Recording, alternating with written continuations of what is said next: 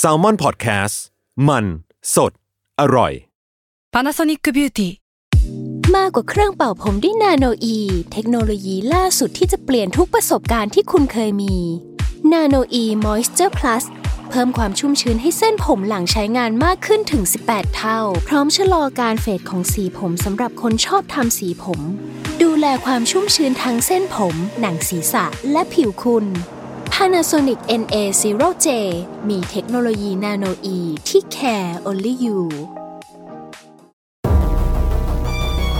ทฤษฎีสมคบคิดเรื่องลึกลับ สัตว์ประหลาด ฆาตกรรม ความลี้ลับที่หาสาเหตุไม่ได้ เรื่องเล่าจากเคสจริงที่น่ากลัวกว่า fiction สวัสดีครับ ผมยชญ์ บรรพพงศ์ผมธัญวัฒน์อิพภูดม นี่คือรายการ Untitled Case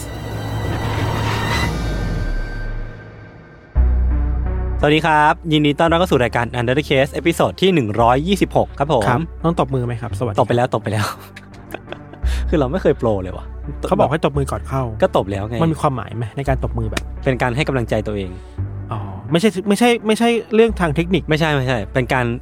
เขาเรียกว่า pep talk อะ pep talk รู้จักปะมันคือการคืออะไรวะการประชุมทีมเพื่อที่จะให้อ่ามีมีแรงฮึกเหิมในการอ่าแบบแข่งขันอะไรเพราะฉะนั้นเขาสั่งว่าปรบมือหนึ่งครั้งคืออ๋อ ให้เก่งกำลังแล้วใจเก่งแล้วใช่เออแต่จริงๆคือสัญญาณตัดต่อไม่มีอะไรเลย วันนี้เรามาอยู่กันในธีมที่คือเราเคยไปแตะๆอีกแล้วแหละ เราเคยเล่าเล่าถึงอ่าเรื่องนี้ประมาณหนึงเหมือนกันด้วยอ่าตัวผมเองเคยเคยเล่าเรื่องของเมืองอืมปริเปียดหรือเปล่านะ ที่เป็นผลผลของเชอร์โนบิลอะาเออ ซึ่งมันก็เป็นการนำมาสู่สิ่งสิ่งหนึ่งที่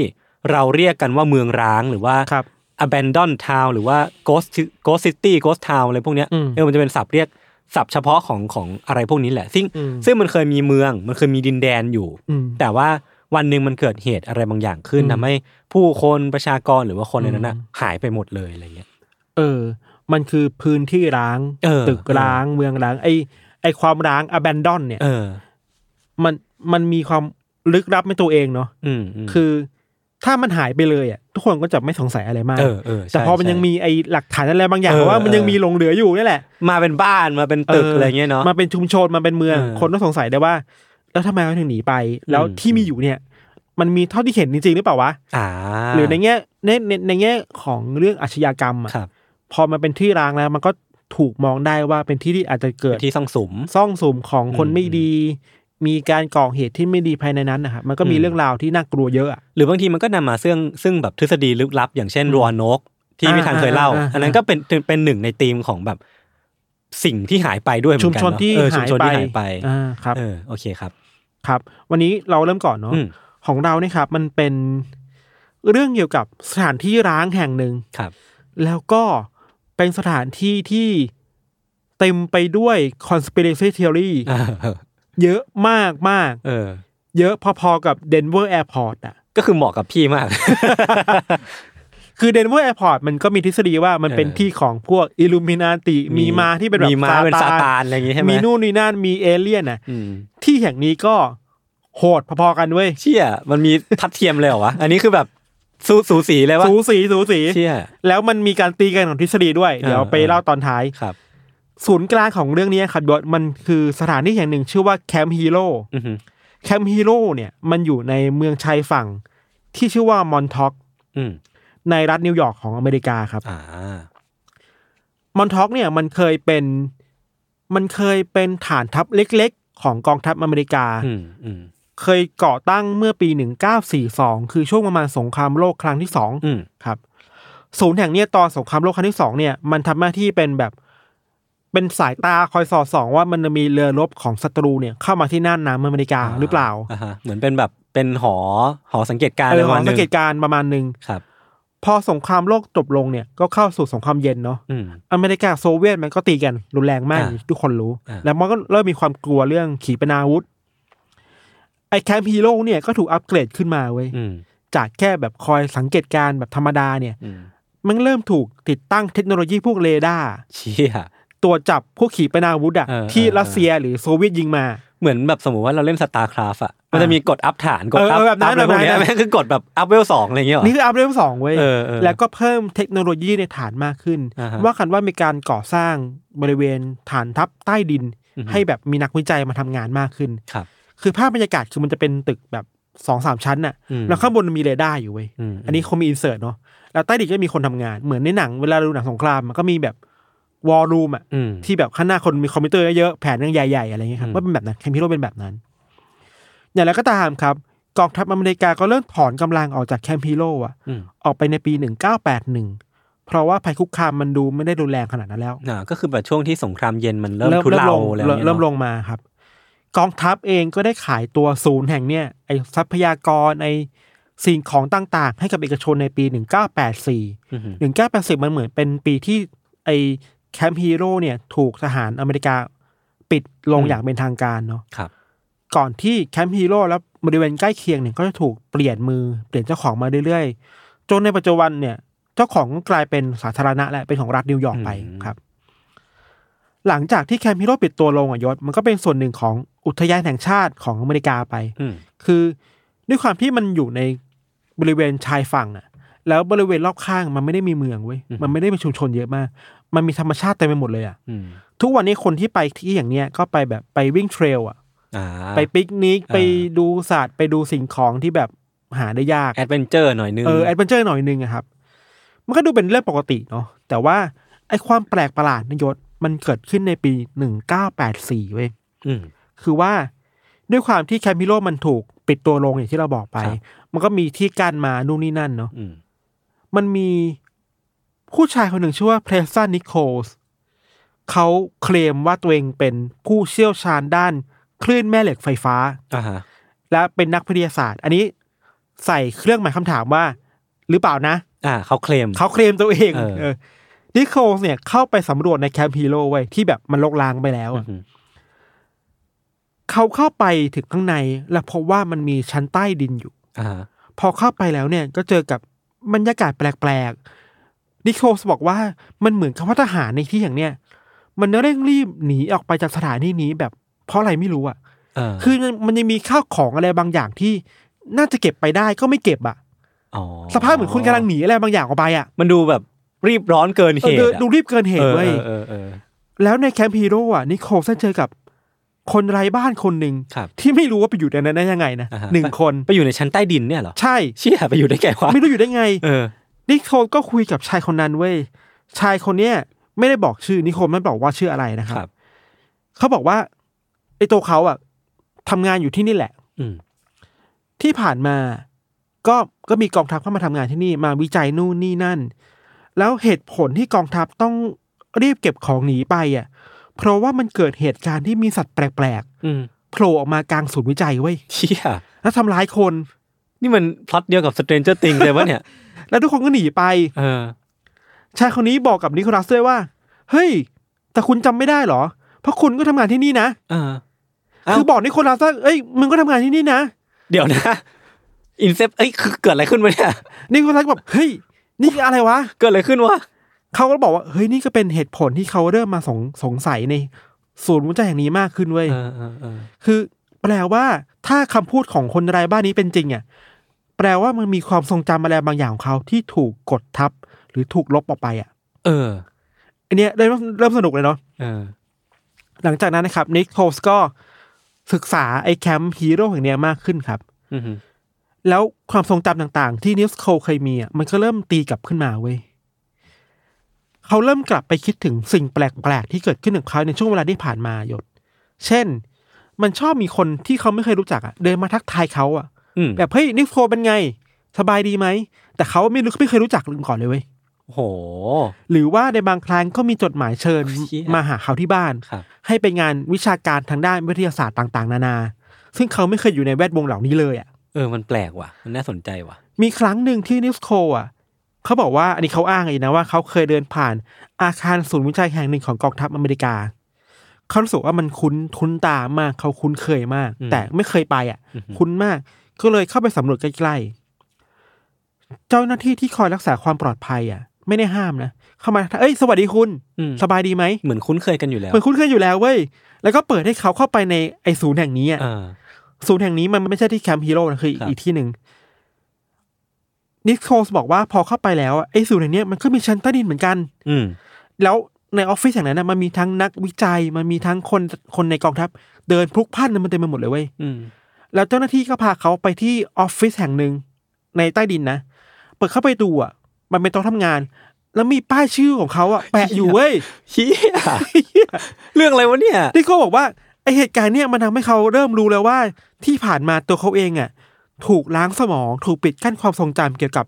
งานวิจัยอะไรบางอย่างที่เขาเคยทำให้กองทัพอเมริกาเว้ยโอ้โหพีกว่ะความทรงจำเก่าๆที่เขาเคยมีมาเริ่มตีกลับมาขึ้นเรื่อยๆแล้วมากขึ้นมากขึ้นน่ะอ่าจนเขาได้รู้ว่า จริง ๆ แล้วอะเขาเคยเป็นนักวิจัยมาก่อน อืมแล้วเคยทำงานทดลองอะไรบางอย่างที่แคมป์ฮีโร่อ่าโดยเขาเรียกการทดลองที่ว่า Montauk Project Montauk Project ใช่มอนท็อกคือที่อย่างนั้น อ่าหลังจากนั้นนะครับมิสนิโคลสก็พยายามขุดคุ้ยหาข้อมูลเกี่ยวกับ Montauk Project มากขึ้นเรื่อย ๆ เนาะแล้วมันก็เข้าไปพัวพันกับพวก conspiracy theory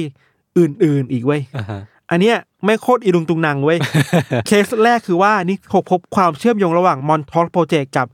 Philadelphia Experiment อะโอ้โหอันนี้อันนี้ก็คือชื่อดังมากเป็นแบบ conspiracy ชื่อดังใช่มากมันเป็นทฤษฎีสมคบคิดที่เชื่อว่า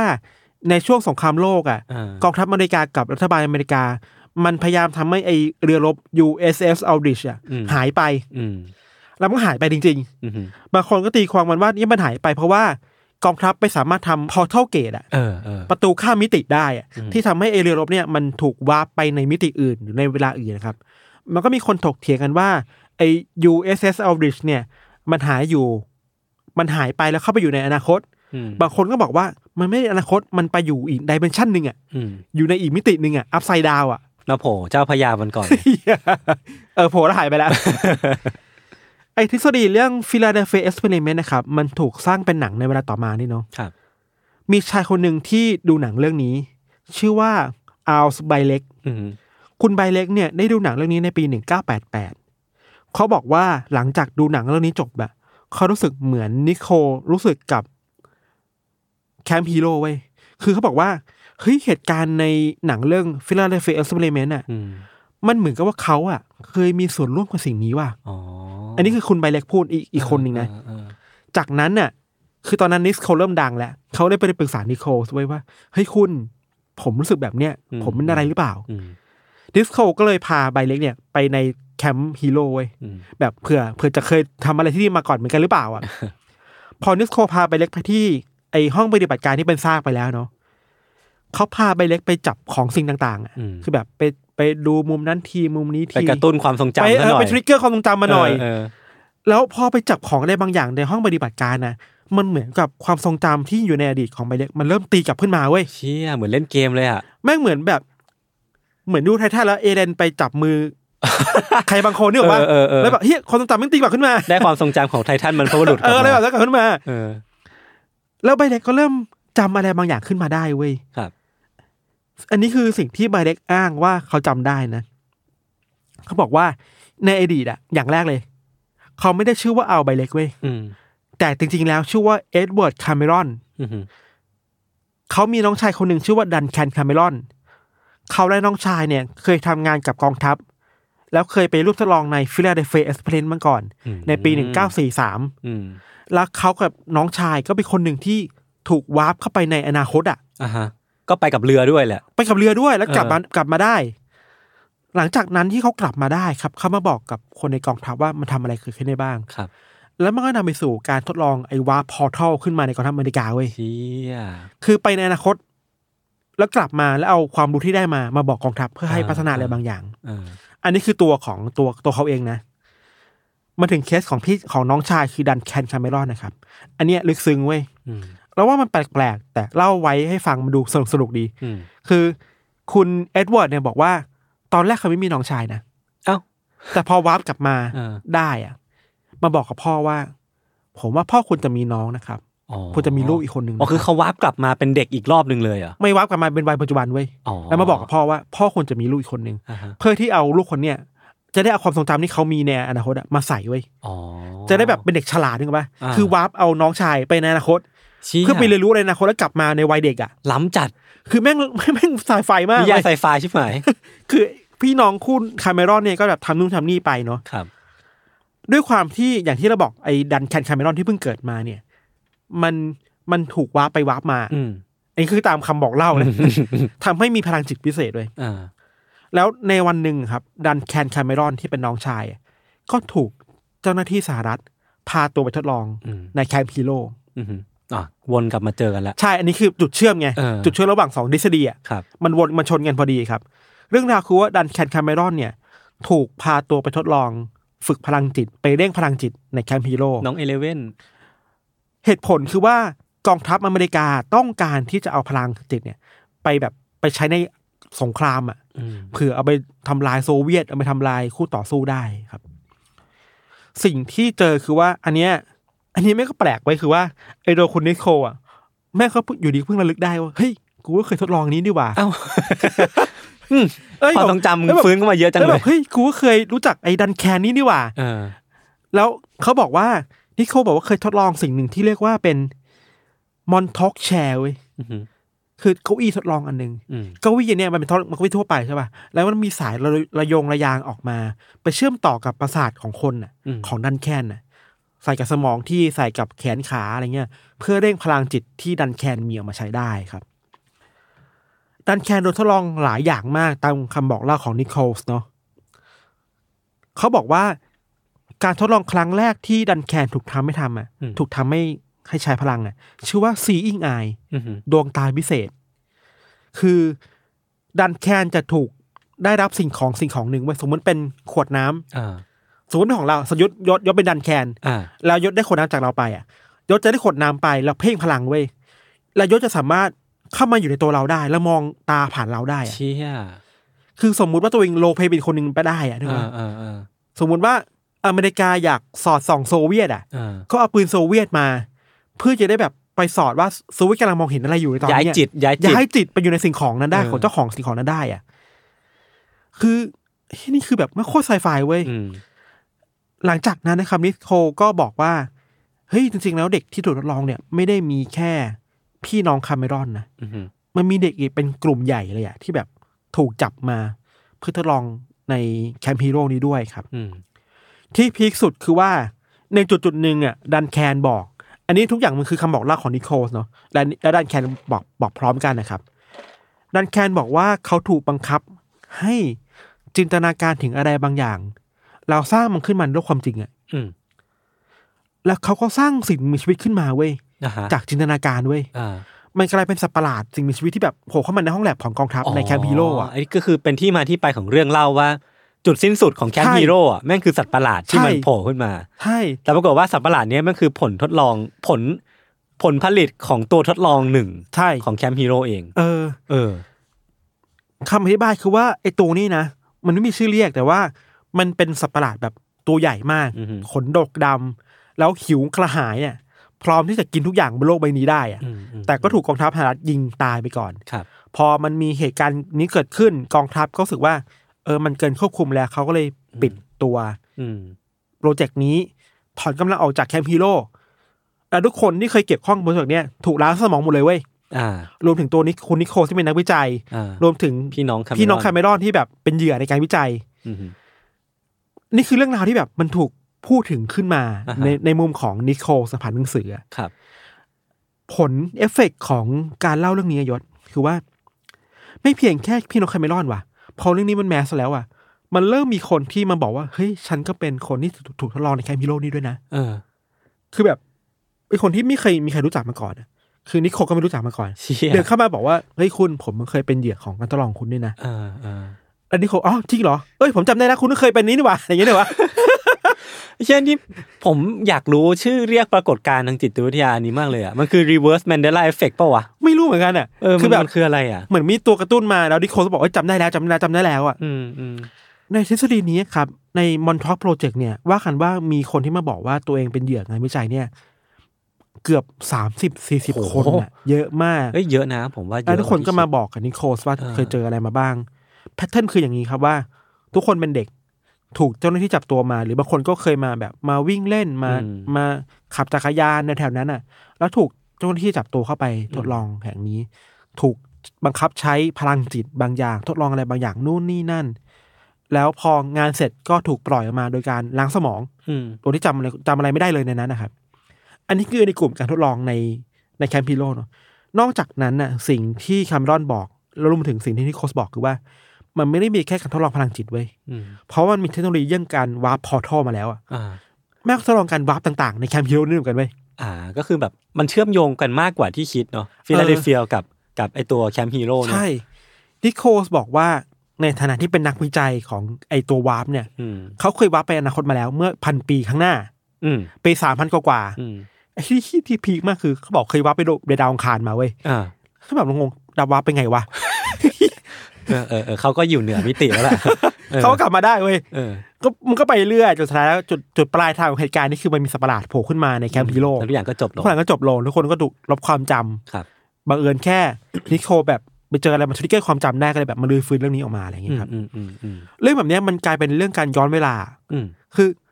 ทดลองอะไรบางอย่างย้อนเวลาได้แล้วก็แบบเอาเทคโนโลยีแนโนกลับมาใช้กับแคมป์ฮีโร่อะอ่าแล้วเหตุผลที่แคมป์ฮีโร่มันเป็นที่รวมทฤษฎีสมคบคิดอะเพราะว่า มันมีเรดาร์ไงยศอ๋อเออไอเรดาร์ที่แบบมันสามารถใช้พลใช้พลังงานได้เยอะๆอะครับได้ไกลๆอะอืมทฤษฎีต่อมาเว้ยเมื่อกี้มันคือ Philadelphia Experiment ใช่ป่ะอืมอีกทฤษฎีหนึ่งที่ดังมากในอเมริกาคือ MK Ultra อ่าอ่าเคยได้ยินแต่ผมไม่แน่ใจเรื่องรายละเอียดเท่าไหร่คร่าวๆมากๆคือว่าในช่วงสงครามโลกหรือสงครามเย็นนะครับ CIA เคยทดลองในการควบคุมจิตใจคนนะอ๋อนึกออกแล้ว ซึ่งอันเนี้ยเป็นเรื่องจริงนะ เออที่คือมันจีนมีเอกจีนสารก็มีใช้อะไรอย่างงี้เนาะมันมีเอกสารมารองรับ แล้วก็มันมีการตรวจสอบจากสภาสหรัฐกับ CIA ด้วยว่า มันมีเรื่องนี้จริงครับๆคือ CIA พยายามจับคนมาแล้วก็ เรียกว่าจับไม่ได้ไปพาตัวคนมาแล้วกัน มาทดลองในการลบล้างความทรงจำเก่าๆ และเติมเติม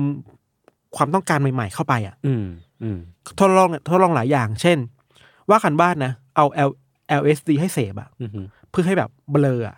แล้วก็ค่อยป้อนข้อมูลใหม่ๆให้ไปอะอืมอืมเพื่อให้คนคนนั้นเป็นสิ่งที่เซต้องการได้อะไรเงี้ยอืมคร่าวๆคือแบบนี้ มันเคยเกิดขึ้นจริงแล้วก็มาปิดไปแล้ว เพราะว่ามันมันขัดต่อจริยธรรมอะอืมมันมีคนเชื่อเชื่อกันว่า MK Ultra เนี่ย มันไม่ได้จบเว้ยอ่ามันมาถูกทดลองต่อในแคมป์ฮีโร่แห่งนี้เว้ยอ๋อแบบลับแล้วก็เป็นสาเหตุที่ทำให้นิโคลโดนรับโลใช่เชี่ยคือทุกคนที่ถูกลบความจำอะเพราะมันถูก MK Ultra เนี่ยมาใช้ในแคมป์แห่งนี้เว้ย ไม่บลนคือเราบอกแล้วว่าแม่งแม่งเต็มไปด้วยทฤษฎีสมคบคิดอะแคมป์ฮีโร่อย่างเนี้ยโอ้แม่งสนุกว่ะ ยังมีอีกทฤษฎีต่อมา คืออย่างที่เราบอกว่ามันมีเด็กถูกเกณฑ์มาครับใช้พลังจิตใช่ป่ะอ่าเหตุผลน่ะโอเคแหละในในระดับหนึ่งเหตุผลเขาบอกว่าเขาเพื่อที่จะทำสงครามกับโซเวียต อืมแต่มันมีคนที่มันไปไกลกว่านั้นเว้ยเขาบอกว่าจริง ๆ แล้วอะแคมป์ฮีโร่เนี่ยมันไม่ได้เป็นของอเมริกา อืมไม่เป็นของ New World Order วะยศอ่าอ่าอ่า คือ New World Order มันมีกองทัพของตัวเองตามทฤษฎีอะอ่าฮะที่เราเคยเล่าไปอะ เป้าหมายคือรอวันหนึ่งในการล้างโลกอะอืมอันนี้แหละ มันคือที่ที่ฝึกทหารใหม่อะอ่าฮะคือเอาเด็กมาฝึกทหารที่แบบมีพลังเหนือพิเศษอะเหนือเหนือมนุษย์อะแล้วสักวันหนึ่งพวกเนี้ยจะเติบโตเป็นเป็นทหารของ New World Order เพื่อมาครองโลกในอนาคตเว้ยโอ้โห อันนี้แม่งยิ่งใหญ่สัตว์ คือแบบคือมันเป็นคือแบบการวางแผนที่ใช้กองทัพสหรัฐเป็นตัวบังหน้าเออแต่จริงๆแล้วเบื้องหลังแม่งคือแบบ New World Order อีกที ใช่ คือบอกแล้วมันมันมีเยอะมากเว้ยเออจริงมันมีเยอะเยอะมากเราเอาแค่ที่น่าสนใจพอนะอือฮึแต่ว่าในความจริง ๆ แล้วครับไอ้นิสดีเนี้ยมันก็ถูกตั้งคำถามเยอะเหมือนกันครับอ่าสมควรแหละคือในยุคเวลานั้นเองอะ มีคนสงสัยว่าไอ้ตัวคุณนิโคลเนี่ยที่เผยแพร่ทฤษฎีนี้เนี่ยไม่ไม่เคยถูกตรวจสอบเลยนะเว้ยอือฮึคือพูดแต่แบบฝ่ายเดียวอะอืมไปรายการทีวีก็ถูกสัมภาษณ์ฝ่ายเดียวอะ ไม่เคยมีคนใน fact check ว่าไอ้ที่นิโคลพูดอะ มันมีความเป็นไปได้แค่ไหน เออเออจริงจริงมันมันมีจริงไหมกองทัพเคยคิดอย่างนี้จริงๆไหมหลักฐานคืออะไร มันไม่มีอะไรเงี้ยเนอะอะมันมีแค่คำพูดฝ่ายเดียวครับ ที่สำคัญคือว่า ถึงแม้ว่าจะมีคนที่มาบอกว่าตัวเองเป็นเหยื่อของการทดลองที่แคมป์แห่งเนี้ยนะอืมทุกคนเข้ามาหานิโคลสอะแต่ทุกคนไม่มีใครรู้ว่านิโคลสทำอะไรกับคนเหล่านี้บ้างอะอืมอันนี้ค่อนข้าง dark เว้ยคือ แทนที่เราจะคิดว่ามันมีเหยื่อที่ถูกกระทำในแคมป์ฮีโร่อะอืมหรือว่าคนเหล่านี้เป็นเหยื่อของนิโคลสกันแน่นะ ที่โดนล้างสมองหรือว่ายัดใช่ยัดเยียดความทรงจำแปลกๆเข้าไปใช่อะไรเงี้ยเนาะคือเคยมีคนออกมาบอกว่าเขาก็เคยไปหานิโคลมันเหมือนกันครับ แล้วก็ในระหว่างนั้นอะนิโคลพาเขาไปสะกดจิตอะอืมอืมไปทำ hypnosis อะอืมแล้วในระหว่างนั้นอะ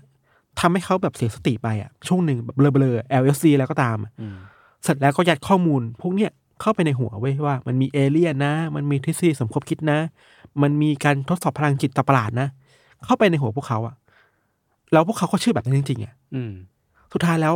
คนที่เป็นคนสร้างทฤษฎีกลายเป็นคนที่กระทำคนอื่นเองอะอืมโอ้ยนี่น่าสนใจ อันเนี้ยดาร์กนะน่ากลัวเออและเป็นไปได้เว้ย คือมันมีคนออกมาแฉว่าเขาถูกดิสโคทำแบบนี้อะครับอืมอืมอืมอืม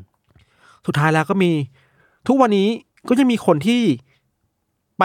ไซต์ซีอิงที่แคมป์ฮีโร่นี่อยู่นะอืมคือมันเปิดอยู่อะคือใครใครไปจะแบบเข้าไปถึงแค่ได้แค่รั้วแล้วรั้วจะบอกว่าห้ามเข้า อันนี้คือสถานที่ของรัฐนิวยอร์กนะ มันก็มีคนที่แบบมือบอลนะปีนเข้าไปสำรวจเว้ยยิ่ถ่างยรูห้าปมยิ่งห้ามมันยิ่งอห้ามมินอยู่เข้าไปก็มึงแบบก็เป็นที่ล้างอะครับทฤษฎีเนี่ยมันก็เปลี่ยนแปลงมาเรื่อยๆยศจนถึงทุกวันนี้ก็มีคนคิดกันต่อว่า หรือจริงๆจริงๆแล้วอะแคมป์ฮีโร่ก็ยังมีอยู่อืมไม่ได้ปิดไป ไม่ได้ปิดไป แต่ว่า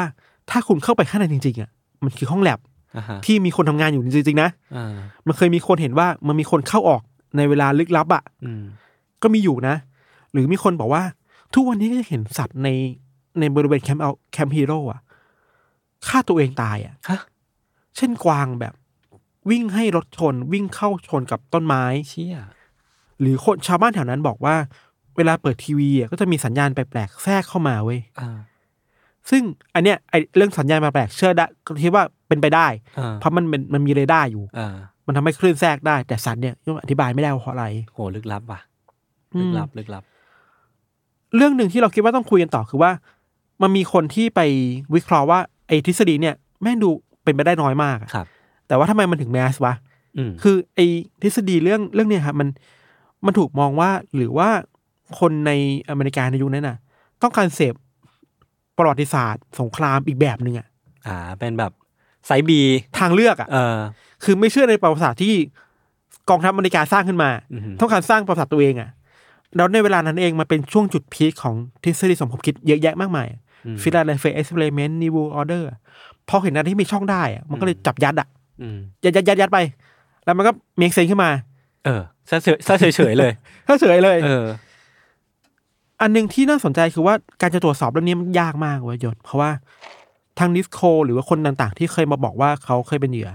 ก็เสียชีวิตหมดแล้วอืมคือมันก็ผ่านมานานแล้วครัอะบไรเงี้ยมันก็เป็น conspiracy theory ที่ยังถูกพูดถึงทุกวันนี้อยู่อ่าบน Truck Project เออเออแล้วจริงๆแล้วอะ มันก็มีรายงานข่าวกันมาว่า Stranger Things อะในชื่อ working title มันอะอือหือมันชื่อว่ามอนทอกเว้ยอ๋อก่อนที่จะเป็นชื่อนี้จริงๆอะก่อนจะเคาะอะเชี่ยชื่อคือมอนทอกเว้ยไม่น่าล่ะ คือสตอรี่หลายอย่างมันหยิบมาจากเอมอนอทอกมัโปรนเจกมันต์นี่แหละ มันคล้ายกันมากเลยอะมากมันมีทั้ง Eleven เออมีที่เป็น Eleven น้องที่ถูกแบบจับไปทดลอง มันมีสัตว์ประหลาดที่เกิดขึ้นจากมิติอื่นอืมมันมีการทดลองไปในข้ามมิติเวลาไปอีก dimension หนึ่งอ่าเรื่องเหล่านี้มันถูกเอามาเป็นแรงบันดาลใจใน Stranger Things ได้ครับอ๋อเออน่าสนใจน่าสนใจครับประมาณนี้ยศยศว่าไง ผมถามไม่ทันต่อว่าอยากรู้ว่าไอ้เรื่องเรื่อง Montauk Project หรือว่าแคมป์ฮีโร่อะในแง่แบบ popular อืม popular vote ของแบบอืมฝั่งทฤษฎีสมคบคิดอะอืมมันมัน mass แค่ไหนวะพี่ mass mass mass มากใช่ไหม mass มาก เพราะว่ามันไปเกี่ยวข้องกับ MK Ultra อ่าเกี่ยวข้องกับ Philadelphia Experiment นะครับอืมมันมี layer อยู่กลุ่มของ conspiracy ที่เกี่ยวกับกองทัพอะอืมอะไรพวกเนี้ยมัน mass เว้ยอืมแต่มันไม่ได้ mass เท่า New World Order นะอ่าเข้าใจเข้าใจอันนี้รองลงมาหน่อยอันนี้แมไม่สในระดับแบบ Philadelphia เอ Experiment ออะมันดู specific ไปในแง่แบบ สหรัฐประมาณหนึ่งหรือเปล่าอะไรเงี้ยเนาะเออพอพอเล่าเรื่องเนี้ยเราคิดว่าเฮ้ยทำไมเรื่องนี้มัน mass ได้วะอะเพราะว่ามันเกี่ยวกับกองทัพปะใช่ผมว่ามันเกี่ยวกับกองทัพสหรัฐแล้วมันผมว่ามันไปไปเกาะเกาะความดัง Philadelphia Experiment ด้วยแหละแม่งแบบเอ้ยมึงดังเหรอกูไปด้วย เออ MK Ultra อะไรอีกใช่ไหมมันมันเยอะอะเวลาเออเรื่องมันเกี่ยวข้องกับการทดลองอะทุกอย่างเนี่ยมันเกี่ยวกับทดลองเลยนะฟิลาเดลเฟีย MK Ultra หรือเรื่องเนี้ย มันเกี่ยวกับทดลองอะไรบางอย่าง แล้วมันไปเติมเต็มแฟนตาซีคนอะเออแล้วในแง่หนึ่งอะใช่มันคือการเติมเต็มแฟนตาซีคนที่มันเริ่มมาจากการที่คนสังเกตเห็นพื้นที่รกร้างอันเนี้ยเออแล้วแม่งดูแบบอุ้ยแม่งมีเรดาร์ด้วยว่ะแม่งอุ้ยสสสถาปัตยกรรมมันดูแบบ เอื้อให้มีทฤษฎีสมคบคิดอะใช่ใช่เราคิดว่าถ้าใครฟังแบบใน YouTube แล้วเห็นอินเสิร์ตอยู่จะเห็นว่า ที่ที่นี้แม่งแม่งเอาเรื่องนะแม่งเย้ายวนต่อการมีทฤษฎีเว้ยเออเออเออเฮ้ยเราเราควรจะ จัดตอนหนึ่งแบบเกรย์แอเรียไหมคุยเรื่องสถาปัตยกรรมกับทฤษฎีสมคบคิดอะว่าอะไรแบบว่ามันนี้มันแบบเกี่ยวข้องกันได้อะใช่ผมว่าน่าสนใจนะครับ เออ แต่ว่าเรื่องเรื่องเนี้ย ผมว่ามันมันไม่ค่อยเหมือนเรื่องทฤษฎีสมคบคิดเรื่องอื่น ๆ ที่เราอืมคุยกัน เพราะว่าอืมมันมีปัจจัยเรื่องที่คุณนิโคลอะที่เขาเล่าอืมให้คนอื่นฟัง เอาเรื่องนี้มาเล่าแล้วอืมมันดันมีคนที่เชื่อว่าตัวเองอะมีส่วนเกี่ยวข้องกับเรื่องนี้ด้วย ใช่ใช่ซึ่งซึ่งผมอะรู้สึกว่าไอ้พอยเนี้ยแม่งแม่งแปลกอืม แม่งน่าสนใจดีที่แบบเฮ้ยปกติเราเราไม่เคยเห็นอะไรแบบเนี้ยที่แบบคนจะรู้สึกว่าตัวเองมีความทรงจำร่วม และคิดไปเองเลยอะแบบสร้างความทรงจำนี้ขึ้นมาเลยว่าอืมเฮ้ยกูก็เคยมีส่วนร่วมกับโปรเจกต์นี้นี่หว่าอืมอืมแต่ว่าอันนี้แม่งเป็นปรากฏการณ์ที่น่าสนใจมากเลย หลาย ๆ คนบอกว่าเขารู้สึกทริกเกอร์จากอะไรบางอย่างที่เขารู้สึกคุ้นชินอะอืมคือเคยเห็นสิ่งนี้อะแต่อธิบายไม่ได้ว่าทำไมตัวเอง คุ้นเคยกับสิ่งนี้แปลกๆอะอืมก็เลยมาหาหานิโคลสแล้วก็เริ่มเข้าใจว่า เฮ้ยหรือว่าเราเป็นอะไรแบบนั้นหรือเปล่าวะเออเอออะไรเงี้ยจริงๆมันอาจจะเกิดขึ้นกับพวกเราก็ได้ป่าวะใช่ เวลาเราไปที่ไหนรู้สึกว่าเฮ้ยทำไมเราคุ้นเคยที่นี่วะเออเราคุ้นเคยกับสถาปัตย์แบบนี้เหตุการณ์แบบนี้อะอือหือเหมือนไม่เคยเกิดขึ้นในอดีตแต่เราจำไม่ได้ว่ามันอยู่ตรงพาร์ทไหนของความทรงจำเราอะเออเหมือนความทรงจำเราแม่งเล่นตลกกับเราหลายครั้งมากๆอะเออ เออ แต่สำหรับเรานะทฤษฎีที่เราคิดว่ามันดูเป็นไม่ได้สุดคือไอการที่นิโคลสไป abuse คนอะอืม ไอเนี้ยน่ากลัว บางคนจริงบางคนเสนอถึงขั้นที่ว่า ในระหว่างที่กำลังสะกดจิตอะมันเกิดการคุกคามทางเพศในระหว่างนั้นด้วยเพื่อซ้ำให้ไปเกิดบาดแผลในรูโหว่ในจิตใจอะไรอย่างใช่เงี้ยเนาะใช่ใช่แต่อันนี้ก็ไม่ได้มีหลักฐานรองรับขนาดนั้นมันแค่อ่าเป็นการถกเถียงกันอยู่อะครับครับ ประมาณนี้ครับเรื่องของเราครับ เดี๋ยวพักฟังโฆษณาสักครู่ครับ แล้วกลับมาฟังเรื่องโยต่อในเบรกหน้าครับ ครับ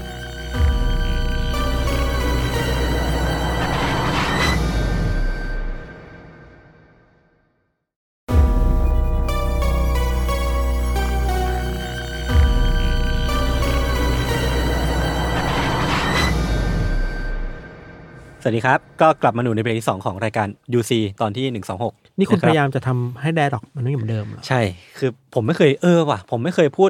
u n d e r case ในรายการว่า UC เลยนะผเว้มยมีคำถามว่าทุกครั้งที่ผมบอกว่า พักฟังโฆษณาเนี่ยอืมมันมีโฆษณาขึ้นไหมก็เศร้าๆเนาะมันเคยมีปะเคยมีมันเคยมี เคยมี เราสร้างโฆษณาตัวเองได้ไหมทุกวันนี้ก็ทำอยู่ ทุกวันนี้ก็โฆษณารายการอื่น ครับ โอเคครับ ก็เรื่องของผมเนี่ยจริงๆก็เฮ้ยน่ากลัวดีนะยังยังแต่แต่ disclaimer ไว้ก่อนแล้วกันว่าจะต้องมีแบบมีความทรมานอ่า จิตทรมานกายในครับการฟังประมาณหนึ่งเหมือนกันคครัรับก็มีการทำลายร่างกายเกิดขึ้นนะฮะคือสำหรับผมอะขอเกริ่นก่อนว่าถ้าเราพูดถึงเมืองร้างอะพี่ทัน อืม เราก็อาจจะมักนึกจะมักจะนึกถึงพวกเมืองร้างที่เกิดจากไม่กี่สาเหตุเนาะอย่างเช่นแบบว่า อืม ปอมเปอีที่ร้างจาก อุบัติเหตุภูเขาไฟเออภูเขาไฟอืมหรือว่าอย่างเช่นรัวโนก หรือว่าแบบพวกเมืองที่มันร้างจากภัยพิบัติต่างๆนานาเชอร์โนบิลเออเชอร์โนบิลซึ่งเราก็จะเจอแบบนี้บ่อยสุดเนาะถ้าถ้าอืมถ้ามันเรื่องเกิดขึ้นจริง ถ้าไม่นับอืมทฤษฎีสมคบคิดอะอืมเอออมลองลงมามันก็จะเป็นเรื่องของพวกตำนานเมืองที่มันมีอืมเรื่องผีเรื่องลึกลับอืมเมืองต้องคำสาปหรือว่าผู้ว่าที่แบบมีเอาคำสาปมาจากที่ไหนไม่รู้แล้วก็ทำให้เมืองล่มจมเหรอเอออันนี้ก็จะมีแบบเรื่องนี้ประมาณเนี้ยครับ เออ แต่ว่า อันนี้ก็จะเป็นสิ่งที่เราเจอรองลงมาถ้าเราเสิร์ชเรื่องนี้เนาะอืมถามว่าเมืองร้างที่ผมจะเล่าต่อถึงในวันนี้ครับ มันเป็นเมืองร้างที่เกิดขึ้นจากฝีมือของมนุษย์แบบร้อยเปอร์เซ็นเลยอะอืมเออ คือมันเป็นเมืองที่อยู่ที่ฝรั่งเศสครับ บริเวณตรงกลางค่อนมาทางตะวันตกหน่อยของฝรั่งเศสอืมมันเป็นเมืองที่ชื่อว่าโอราเดอร์เซอร์กลานผมผมไม่แน่ใจเรื่อง pronunciation นะครับแต่ว่าผมจะเรียกว่าเมืองโอราเดอร์ละกันอืมตอนนี้ถ้าสมมติว่าเรา search ดูภาพณปัจจุบันเนี่ยอืมสมมติว่า search โอราเดอร์ now เนี่ย เราก็จะเห็นว่ามันเป็นซากอิฐซากปูนแหละ คือมันก็จะเป็นอืมเป็นภาพภาพของที่ตรงเนี้ยมันน่าจะเคยมีหมู่บ้าน มีเคยมีอืมเมืองตั้งอยู่เลยครับอืมมันก็มีสิ่งของที่ถูกทิ้งไว้เต็มไปหมดเลย ซึ่งมันก็ถูกปล่อยทิ้งไว้นานแล้วแหละประมาณแบบเจ็ดสิบแปดสิบปีอืมแล้วก็มันก็มีสาเหตุบางอย่างที่เมืองเนี้ยมันถูกทำให้พังแต่ว่าไม่ถูกบูรณะขึ้นมาใหม่ด้วยสาเหตุบางอย่าง เดี๋ยวผมจะค่อยๆเฉลยไปละกัน ซึ่งไอ้ภาพความความพังตรงหน้าเนี้ยครับ มันแทบจะเป็นภาพคนละภาพ กับเมืองโอราเดอร์ในอดีตก่อนที่มันจะพังลงเลยอะคือย้อนกลับไปก่อนที่จะเกิดเหตุที่ทำให้เมืองเนี้ยมันกลายเป็นเมืองร้างอะเมืองโอราเดอร์เนี้ยเคยกลายเป็นเคยเป็นเมืองที่น่าอยู่เมืองหนึ่งมาก่อนอะครับคือเขามีบันทึกไว้ว่าเมืองเนี้ยเป็นเมืองที่มีอาหารอร่อยมาก คือแบบอ่ามีรสชาติดีแล้วก็แบบเป็นเอกลักษณ์มากๆ หรือแม้กระทั่งว่าโบสถ์ของของเมืองเนี้ยครับก็จะมี สถาปัตยกรรมที่โดดเด่นอืมแล้วก็ไม่ค่อยเหมือนใครก็คือเป็นเมืองที่น่าอยู่แหละ คือแบบใครเดินผ่านไปผ่านมาก็อยากที่จะแวะเวียนเข้ามาที่เมืองนี้ แล้วก็มีชาวบ้านแบบ ไม่ได้เยอะมากแต่ว่าก็เป็นจำนวนที่กำลังดีอะประมาณ 300 400 คนอะนะครับเออก็เป็นเมืองที่มีชีวิตชีวาเมืองหนึ่งเลย และมันก็ควรจะเป็นไปอย่างนั้น ถ้าสมมติว่ามันไม่มีไม่มีอีเวนต์หนึ่งเกิดขึ้นบนโลกนี้ก็คืออสงครามโลกครั้งที่สองอืมซึ่งตรงนี้ก็จะมีความคาบเกี่ยวกับเรื่องของพิธันประมาณหนึ่งเหมือนกัน คือเหตุการณ์เนี้ยครับมัน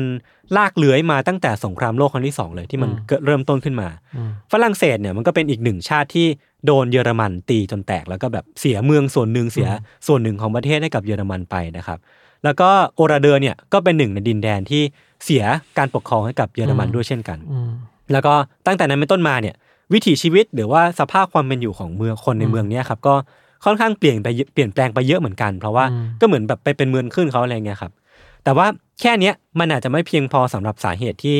จะทำให้ทั้งเมืองโอราเดอร์เนี่ยกลายเป็นเมืองร้างได้อืมเราจะต้องย้อนกลับไปแบบ pinpoint เลยคือแบบเจาะลึกไปเลยว่าอืมจุดเริ่มต้นของสาเหตุที่ทำให้มันกลายเป็นเมืองร้างจริงๆเนี่ยมันคืออะไรกันแน่นะครับ คือต้องเกริ่นก่อนว่าหลังจากที่ฝรั่งเศสเนี่ยแพ้ให้กับกองทัพนาซีเยอรมันนะครับก็มีสิ่งที่ เรียกว่ากองกำลังต่อต้านขึ้น หรือว่า resistance แหละ แต่ว่าเป็นภาษาฝรั่งเศสนะครับครับเออคือกองกำลังต่อต้านเนี้ยมันก็ก่อตั้งขึ้นมานะแบบรวมกันมาเป็นแก๊งอะไรเงี้ยเพื่อทำการตอบโต้นาซีทุกวิถีทางเท่าที่จะทำได้ ก็คือแบบต่อสู้สู้รบกันทำลายเสบียง หรือว่าทำไงก็ได้ที่ก่อกวนให้กองกำลังนาซีเนี่ยอ่อนอ่อนกำลังลงมากที่สุดนะครับ ทีเนี้ยพอสงครามมันดำเนินไปเรื่อยๆเนาะสงครามโลกครั้งที่สองอะนะฮะ กองกำลังต่อต้านของฝรั่งเศสเนี่ยก็เริ่มจู่โจมกองทัพนาซีหนักข้อขึ้นเรื่อยๆ คือเริ่มทำลายเสบียง แล้วก็เริ่มเป็นปัญหาเป็น threat มากขึ้นเรื่อยๆนะครับทำให้กองทัพนาซีเนี่ยถึงจุดที่ต้องตัดสินใจที่จะจัดการกับกองกำลังต่อต้านเนี้ยแบบจริงจังมากขึ้นอืมแบบเด็ดขาดมากขึ้นอืมนะครับ และสิ่งที่เหมือนเป็น catalyst หรือว่าเป็นตัวเร่งปฏิกิริยาอืมอีกอย่างหนึ่งมันคือการ บุกขึ้นฝั่งนอร์มังดีอืมของกองทะกองกำลังสัมพันธมิตร อันนี้ผมจะดูสคริปต์เยอะหน่อยครับอืมมันรายละเอียดมันเยอะมันเหมือนเป็นวันดีเดย์ใช่ใช่ใช่คือตอนเนี้ยทำให้ฝั่งต่อต้านเนี่ยเหมือนเห็นว่าอะกองกำลังสัมพันธมิตรมาแล้วอืมมันตรึงกำลังฝั่งนี้ไว้อืมแปลว่าตัวเราเองอะก็ต้องขยับไปอีกมูฟหนึ่งแหละอืมขยับสเต็ปหนึ่งคือแบบอืมทำให้ตัวเองเนี่ยแบบก่อกวนกองทัพนาซีได้อีกอีกระดับหนึ่งแล้วเลยคครัรับบอีกในอีกฝั่งหนึ่งกองทัพนาซีก็ จัดการกับกองทัพกองกำลังต่อต้านเนี่ยเข้มงวดมากขึ้นอีก เพราะว่ามันมันเริ่มตึงขึ้นทั้งสองฝ่ายเนะครับซึ่งความหมายของคำว่าเข้มงวดอะพี่ทัน มันไม่ใช่แค่แบบทำกฎหมายหรือว่าไม่ใช่แค่แบบลาดตระเวนแล้วก็จับมาเข้าคุกอะไรเงี้ยมันคือการกวาดล้างอะเออคือถ้าสมมติว่าภาษาอังกฤษมันใช้คำว่า cleansing คือแบบชำระล้างอะอืมอืมอืมเออมันคือการฆ่าแหละมันก็เลยนำไปสู่การ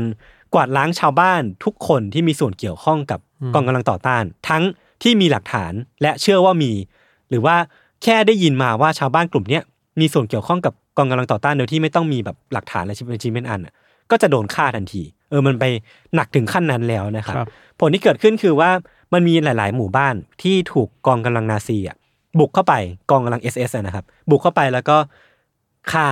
แล้วก็เผาบ้านเผาหมู่บ้านหรือทำลายหมู่บ้านทิ้งหมดเลยอะไรอย่างเงี้ยครับซึ่งก็เป็นเรื่องที่เกิดขึ้นเป็นเป็นโดมิโนมันเริ่มเกิดขึ้นเรื่อยๆเรื่อยๆซึ่งมันก็ สุดท้ายเนี่ยมันก็จะมาสู่โอราเดอร์อืมคือสถานการณ์เนี่ยมันตึงเครียดมากๆ แล้วก็ดำเนินมาถึงวันที่เช้าวันที่ 10 มิถุนายนปี 1944 คือวันนั้นนะครับมันมีการรายงานกันในหมู่ SS เนี่ยแหละอืมว่ามีเจ้าหน้าที่ของหน่วย Waffen SS ซึ่งมันเป็นกองกำลังหน่วยหนึ่งใน SS ซึ่งมันเป็นของขึ้นตรงกับนาซีเยอรมันนะนะครับ คือมันมีรายงานว่ามีเจ้าหน้าที่คนหนึ่งถูกจับตัวไว้ที่โอราเดอร์ที่เป็นเมืองที่ผมกำลังจะเล่าถึงนี่แหละ และเจ้าหน้าที่คนนี้ก็เหมือนเป็นคนสำคัญคนหนึ่งในในกองกำลัง SS เลยก็ว่าได้ และคนที่จับไว้อะในเมืองโอราเดอร์เนี้ยคือกองกำลังต่อต้าน นั่นแปลว่าเจ้าหน้าที่กองทัพ SS เนี่ยก็เริ่มที่จะต้องทำยังไงบางอย่าง และทำอะไรบางอย่างกับเมืองโอราเดอร์เนี่ยแหละสุดท้ายมันก็เลยการนำไปสู่การที่กองกำลังหน่วย Das Reich ของ Waffen SS เนี่ยอืมซึ่งนำโดยผู้บัญชาการที่ชื่อว่าอดอล์ฟดิกแมนนะครับบุกล้อมเมืองโอราเดอร์ในทันที ทันทีที่รู้ข่าวเลย คือหลังจากเนี้ยก็จะเต็มไปด้วยความโหดร้าย ผมจะขอ disclaimer เอาไว้ก่อนแล้วกันนะครับอืมคือทันทีที่กองกำลัง SS เนี่ยบุกเข้าไปในเมืองโอราเดอร์เนี่ยนะครับ พวกเขาก็ทำการล้อมกรอบชาวบ้านเอาไว้ คือแบบอืมเอาปืนขู่ไว้แล้วก็แบบใช้ใช้จำนวนอะในการล้อมชาวบ้านไว้กับที่ ซึ่งเขาก็ตรึงพวกชาวบ้านไว้ที่ที่ตลาดแห่งหนึ่งในเมืองโอราเดอร์นี่แหละ ซึ่งพอตรึงไว้เสร็จปุ๊บเนี่ยเขาก็ทำการเช็คเอกสาร เช็คก่อนว่าคนเนี้ยมีพาสปอร์ตหรือเปล่า มีคนเยอรมันหรือเปล่า แล้วก็เช็คเสร็จปุ๊บก็จะดูว่า คนคนเนี้ยน่าจะมีส่วนเกี่ยวข้องกับกองกำลังต่อต้านหรือเปล่าอืม แต่ว่าสุดท้ายแล้วเนี่ยเช็คไปเช็คมาผมก็ไม่รู้ว่าเช็คจริงหรือเปล่าเนาะอืมแต่เขาก็ทำการคัดแยกชาวบ้านเนี่ยออกเป็นสองฝั่ง ฝั่งหนึ่งคือผู้ชาย ฝั่งผู้ชายเนี่ยประมาณ 197 คน ก็จะถูกแยกไปที่โรงนาในมุมเมือง แล้วก็อีกฝั่งหนึ่งเนี่ยคือเป็นผู้หญิง 240 กว่าคน แล้วก็เด็กอีก 205 คนอืมรวมเป็น 400 กว่าคนเนี่ยอืมจะถูกจับแยกไปขังไว้ในโบสถ์ครับเออซึ่งทั้งหมดเนี่ยรวมแล้วประมาณ 650 คนตอนเนี้ยถูกตรึงอยู่ในในอานัต ของกองกำลัง SS เป็นที่เรียบร้อยแล้วนะครับ ซึ่งกองกำลัง SS เนี่ยก็จะเริ่มจากฝั่งผู้ชายก่อนที่โรงนาที่ผมบอกไปอืมคือพวกทหารเนี่ยก็พากันยกพลไปแล้วก็บุกไปพร้อมปืนกล ก่อนที่จะไปถึงโรงนาเสร็จปุ๊บก็จะเริ่มทำการใช้ปืนที่พกมาเนี่ยยิงไปที่ขาของชาวบ้านทีละคนเพื่ออมไม่ให้มีการหนีเกิดขึ้นอืมพอยิงไปเสร็จปุ๊บเนี่ยผมไม่แน่ใจเรื่องจำนวนนะไม่แน่ใจว่ายิงไปกี่คนหรือว่ากราดยิงไปเท่าไหร่ แต่ว่ายิงไปสักพักเนี่ยเขาก็ทำการจุดไฟเผาโรงนาเคือก็ฆ่าแบบหมดจดอะใช่ห้หมดฆ่าแบบไม่กะไม่กะให้มีคนเหลือรอดเลยครับ คือมันไม่ใช่การจุดไฟเผาโรงนาแบบโดยตรงนะพี่ทันอืมมันคือการยิงขาของคนน่ะให้เขาล้มไปแล้วก็ราดเชื้อเพลิงลงเป็นตัวคนแล้วก็เผาเขาอะโหคือตั้งใจทรมาน ใช่ใช่ใช่แล้วก็เหมือนสุดท้ายแล้วโรงนาเนี่ยก็ถูกเผาให้กลายเป็นจุนนะครับผมไม่ลงดีเทลแล้วกันครับคือถ้าสมมติว่ามันมีใคร หนีรอดไปได้เนี่ยก็จะถูกยิงอยู่ดีพี่ทัน คือแบบอืมชาวบ้านผู้ชายเนี่ยหนึ่งร้อยเก้าสิบคนเนี่ยก็เสียชีวิตในที่โรงนาแห่งนั้น แล้วก็มีเพียงไม่กี่คนที่หนีรอดไปได้เท่านั้นเองครับ แล้วก็ต่อมาเนี่ยกองกำลัง SS เนี่ยก็มุ่งหน้าไปที่โบสถ์ที่มีผู้หญิงแล้วก็เด็กเนี่ยถูกขังอยู่ในนั้น ซึ่งเขาก็ทำเหมือนเดิมพี่ทันก็คือไม่ไม่รีรอเลย แล้วก็อืมจุดไฟเผาโบสถ์แห่งนั้นน่ะแทบจะทันที เออ ซึ่งถ้าสมมติว่ามันมีใคร พยายามที่จะปีนโบสถ์แห่งเนี้ยหนีออกมาจากทางหน้าต่างเป็นรูเล็ก ๆ เนี่ยอืมก็จะพบกับกระสุนปืนที่คอยยิงดักไว้อยู่ดีอะคือมันไม่มีทางรอดเลยเว้ยพี่ทัน ผู้หญิง 240 247 คน เด็กอีก 205 คนเนี่ย ก็เสียชีวิตในโบสถ์แห่งนั้นแทบจะทันทีครับมีผู้หญิงคนเดียวที่รอดครับคือ ปีนออกมาจากหน้าต่างได้อืมถูกยิงนะอืมแต่ว่าเหมือนกระสุนเนี่ยมันไม่ได้โดนจุดตาย แล้วเธอก็ซ่อนอยู่ในบริเวณนั้นจนมีคนอืมมาเจอในวันต่อมาก็รอดไปได้นะครับครับ สุดท้ายทั้งหมดทั้งมวลเนี่ยผลสรุปของเหตุการณ์เนี้ยคือ คนเกือบทั้งหมดที่อยู่ในโอราเดอร์ตอนนั้นน่ะอืมเสียชีวิตแทบทั้งสิ้นคือเกือบ 650 คนอืมถูกฆาตกรรมหมู่ที่เมืองโอราเดอร์ที่ฝรั่งเศสครับ คือมันมีคนเหลือรอดแค่ ไม่ถึง 20 คนไม่ทันที่ตัดสินใจที่จะหนีออกไปก่อน ที่เจ้าหน้าที่เหล่าเนี้ยจะบุกเข้ามาเจออมคือแบบหนีไปได้ทันอะถ้าไม่งั้นก็ต้องเสียชีวิตแทบจะร้อยเปอร์เซ็นต์อืมเออ มันก็เป็นเหตุเหตุการณ์ฆาตกรรมหมู่ที่โหดร้ายมากอืๆมาก ๆ แบบ ถูกบันทึกไว้ในหน้าหนึ่งในประวัติศาสตร์เหมือนกันนะครับครับซึ่งหลังจากที่ชาวบ้านเนี่ยถูกฆาตกรรมอะพวกกองกำลัง SS ก็ไม่ได้กลับแค่จะทันทีนะคือ พวกเขาก็ยังคงแบบบุกเข้าไปในบ้านของชาวบ้านอะเพื่อขโมยของลูตติ้งขโมยแบบพวกข้าวข้าวปลาอาหารหรือว่าแบบพวกเครื่องนึ่งห่มอะไรเงี้ยแล้วก็สุดท้ายก็แบบไปดื่มเหล้าที่โรงเหล้าแห่งหนึ่ง สังสรรค์กันอืมก่อนที่จะเผาทุกอย่างในเมืองเนี้ยแล้วก็ทิ้งไว้เพียงซากศพแล้วก็เท่าฐานครับครับแล้วก็จากไป คือหลายวันหลังจากนั้นนะครับ ชาวบ้านที่รอดชีวิตจากเหตุการณ์เนี้ยได้ก็ได้รับอนุญาตให้กลับเข้ามา คือให้กลับเข้ามาเพื่อที่จะให้ทำการแบบฝังศพของเพื่อนๆเขาหรือว่าอืมคนรู้จักเขาในหมู่บ้านเนี่ย คือแบบอืมมันก็เป็นเหตุการณ์ที่ผมไม่รู้จะอธิบายออกมาเป็นคำพูดยังไงเหมือนกันนะอืมคือตัวเองรอด แต่ตัวเองต้องกลับมาฝังศพคนเหล่าเนี้ยที่ตัวเองเคยรู้จัก เพราะว่าแบบอืมไม่มีใครอยู่คอยฝังพวกเขาแล้วอะครับ เออ คือหลังจากเหตุการณ์ฆาตกรรมหมู่ที่โอราเดอร์ครับ ดิกแมนที่เป็นผู้บัญชาการในเหตุการณ์โศกนาฏกรรมครั้งเนี้ยก็ได้กำชับกับเจ้าหน้าที่บอกว่าห้ามปริปากพูดถึงเรื่องเนี้ยเป็นอันขาดคือแบบถ้าสมมติว่า มีใครถามเรื่องเนี้ยก็บอกกับบอกกับพวกเขาไปว่า พวกกองกำลังต่อต้านเนี่ยที่อยู่ในหมู่บ้านเนี้ยอยู่ในเมืองเนี้ยเป็นคนเปิดฉากต่อสู้ก่อนนะ พวกเขาไม่ได้เป็นคนเริ่มก่อน และการเสียชีวิตของชาวบ้านทุกคนเนี่ยเป็นเพียงลูกหลงจากการต่อสู้เท่านั้นเองอืมเออ ทั้งทั้งที่มันไม่ได้มีหลักฐานเลยพี่ฐานว่ามี resistance เนี่ย ซ่อนตัวอยู่ในหมู่บ้านหรือว่าในเมืองนี้หรือเปล่าอะนะครับ แต่ว่าสุดท้ายแล้วเนี่ยเรื่องราวอันโหดร้ายเนี่ยมันก็ถูกแพร่งพรายออกไป โดยที่แบบสุดท้ายเนี่ยเรื่องราวที่มันแบบอืมข่าวเลือดขนาดเนี้ยยังไงสักวันหนึ่งกลิ่นมันก็ต้องไปสู่โลกภายนอกอะเนาะคือเลือดมันมหาศาลจนกลบไม่มิดอะแล้วก็ในขณะที่การสืบสวนเนี่ยมันเริ่มดำเนินไปเนี่ยสุดท้ายอดอล์ฟดิกแมนเนี่ยแล้วก็ผู้ที่มีส่วนเกี่ยวข้องหลักๆ กับเรื่องเนี้ยเขาก็เสียชีวิตลงในเหตุการณ์ที่นอร์มังดีนะครับในอีกสองสามอาทิตย์ให้หลังจากเหตุการณ์นี้ แล้วก็ ไม่มีใครรู้ว่าอะไรมันเกิดขึ้นในในเมืองโอราเดอร์กันแน่อืมแต่ว่าหลังจากสงครามสิ้นสุดลงเนี่ยมันก็แน่นอนว่าต้องมีการเช็คบินย้อนหลังอืมสุดท้ายมันก็มีเจ้าหน้าที่ SS หลายคนที่มีอืมมีเจ้าหน้าแบบเป็นตำแหน่งใหญ่ ๆ เป็นตัวใหญ่ ๆ ของในในกองกำลังนาซีอะที่มีหลักฐานว่าเกี่ยวข้องกับเรื่องเนี้ยก็ถูกเช็คบินกันไป ถูกตัดสินโทษอะไรกันไป แต่ว่าครับมันก็มีบทวิเคราะห์ประมาณหนึงเหมือนกันว่าจำนวนคนที่ถูกลงโทษอะพี่ทันแล้วก็รวมไปถึงโทษที่พวกเขาโดนด้วยอะมันน้อยอะอื มันน้อยเกินไปอะอืมหากเทียบกับสิ่งที่มันเกิดขึ้นกับเมืองโอราเดอร์ แล้วก็จำนวนผู้เสียชีวิตรวมไปถึงความโหดร้าย ที่มันเกิดขึ้นอะครับเออมันมันไม่มีอะไรที่จะแทนกันได้หรือเปล่าอะไรเงี้ยครับ ซึ่งความน่าโมโหต่อมาอีกอย่างหนึ่งคือว่า ภายหลังคือเมื่อเรื่องนี้มันมีการเปิดเผยมากขึ้นอะอืมคนมันก็ตั้งคำถามกันมากขึ้นถึงว่าสาเหตุว่าทำไมกองกำลัง SS เนี่ยถึงต้องทำเรื่องที่มันโหดร้ายขนาดนี้กับกับชาวบ้านในเมืองออราเดอร์ครับเออ ที่ผมบอกไปก่อนหน้าเนี้ยว่า มันมีต้นต่อมาว่าเจ้าหน้าที่ของ SS คนหนึ่งเนี่ยถูกจับไว้เนี่ยอืมสุดท้ายแล้วเนี่ยมันก็มีคนออกมาถามว่ามันจริงเหรอ มันจริงหรือเปล่า เพราะว่าจากสิ่งที่มันเกิดขึ้นในเหตุการณ์จริงอะไม่ทัน คือทหารของ SS อะเขาไม่ได้มีทีท่าว่าจะบุกค้นเจ้าหน้าที่คนนี้เลยอะ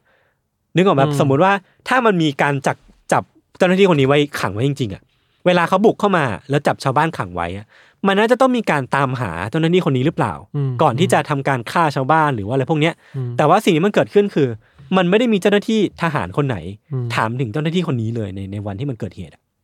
เออแปลมันกดีมันแปลกๆมันพิรุษหรือเปล่าอะไรเงี้ย คือแม้กระทั่งว่าบุกเข้ามาไม่มีใครถามถึง พอฆ่าชาวบ้านทุกคนเสร็จปุ๊บก่อนที่จะเผาเนี่ย มันก็ไม่ได้มีการตามหาเจ้าหน้าที่คนนี้เลย เออ แล้วมันมันจริงหรือเปล่าหรือว่ามันมันเป็นเรื่องโกหกที่ถูกแต่งขึ้นมา เพื่อจะทำให้เหตุการณ์เนี้ ยมันดู make sense ขึ้น หรือว่ามีข้ออ้างสำหรับตัวเองหรือเปล่าอะไรเงี้ยนะครับ ซึ่งมันมีอีกข้ออ้างหนึ่งคือคำอธิบายหนึ่งของ SS เนี่ยก็คือบอกว่าทหาร SS เนี่ยอาจจะเข้าใจผิดว่าโอราเดอร์เนี่ยเป็นอีกเมืองที่ชื่อคล้ายกัน ก็เลยบุกผิดแค่นั้นเลยเหรอ เออคือแม่งอันนี้แม่งน่าโมโหสัสอ่าๆคือแบบอ่าแม่งแม่งถ้าใช่นะเออถ้ามันใช่อะนะครับเออมันก็คือเรื่องเนี้ยก็เป็นเพียงอีกข้ออ้างหนึ่งที่ถูกยกขึ้นมา แล้วก็ไม่ได้มีหลักฐานอะไรสนับสนุนเป็นพิเศษอะนะครับ จริงๆจะ จะฆ่าใครมันก็ไม่ใช่หรอกแค่ ถูกต้อง แต่มันแค่ผิดพลาดเพราะเรื่องแบบเออชื่อผิดมันน่าโมโหเนาะเออคือถ้ามันเป็นเรื่องจริงอะอย่างคที่รับพี่ทันพูดนะครับ อย่างไรก็ตามคือเรื่องเนี้ยมันก็เป็นอีกเรื่องหนึ่งที่เกิดขึ้นในประวัติศาสตร์ที่ครับผ่านไปแล้วก็จริง แต่ผมคิดว่ามันก็เป็นเรื่องที่เราควรจะเรียนรู้อะไรจากมันได้แบบไม่มากก็น้อยว่าอืมสุดท้ายแล้วเนี่ยเมืองเมืองหนึ่งอะที่มันถูกสร้างขึ้นมาด้วยอืมน้ำพักน้ำแรงของมนุษย์ประมาณ 300 400 คน แล้วก็อืมกลายเป็นเมืองที่น่าอยู่ได้ กลายเป็นเมืองมี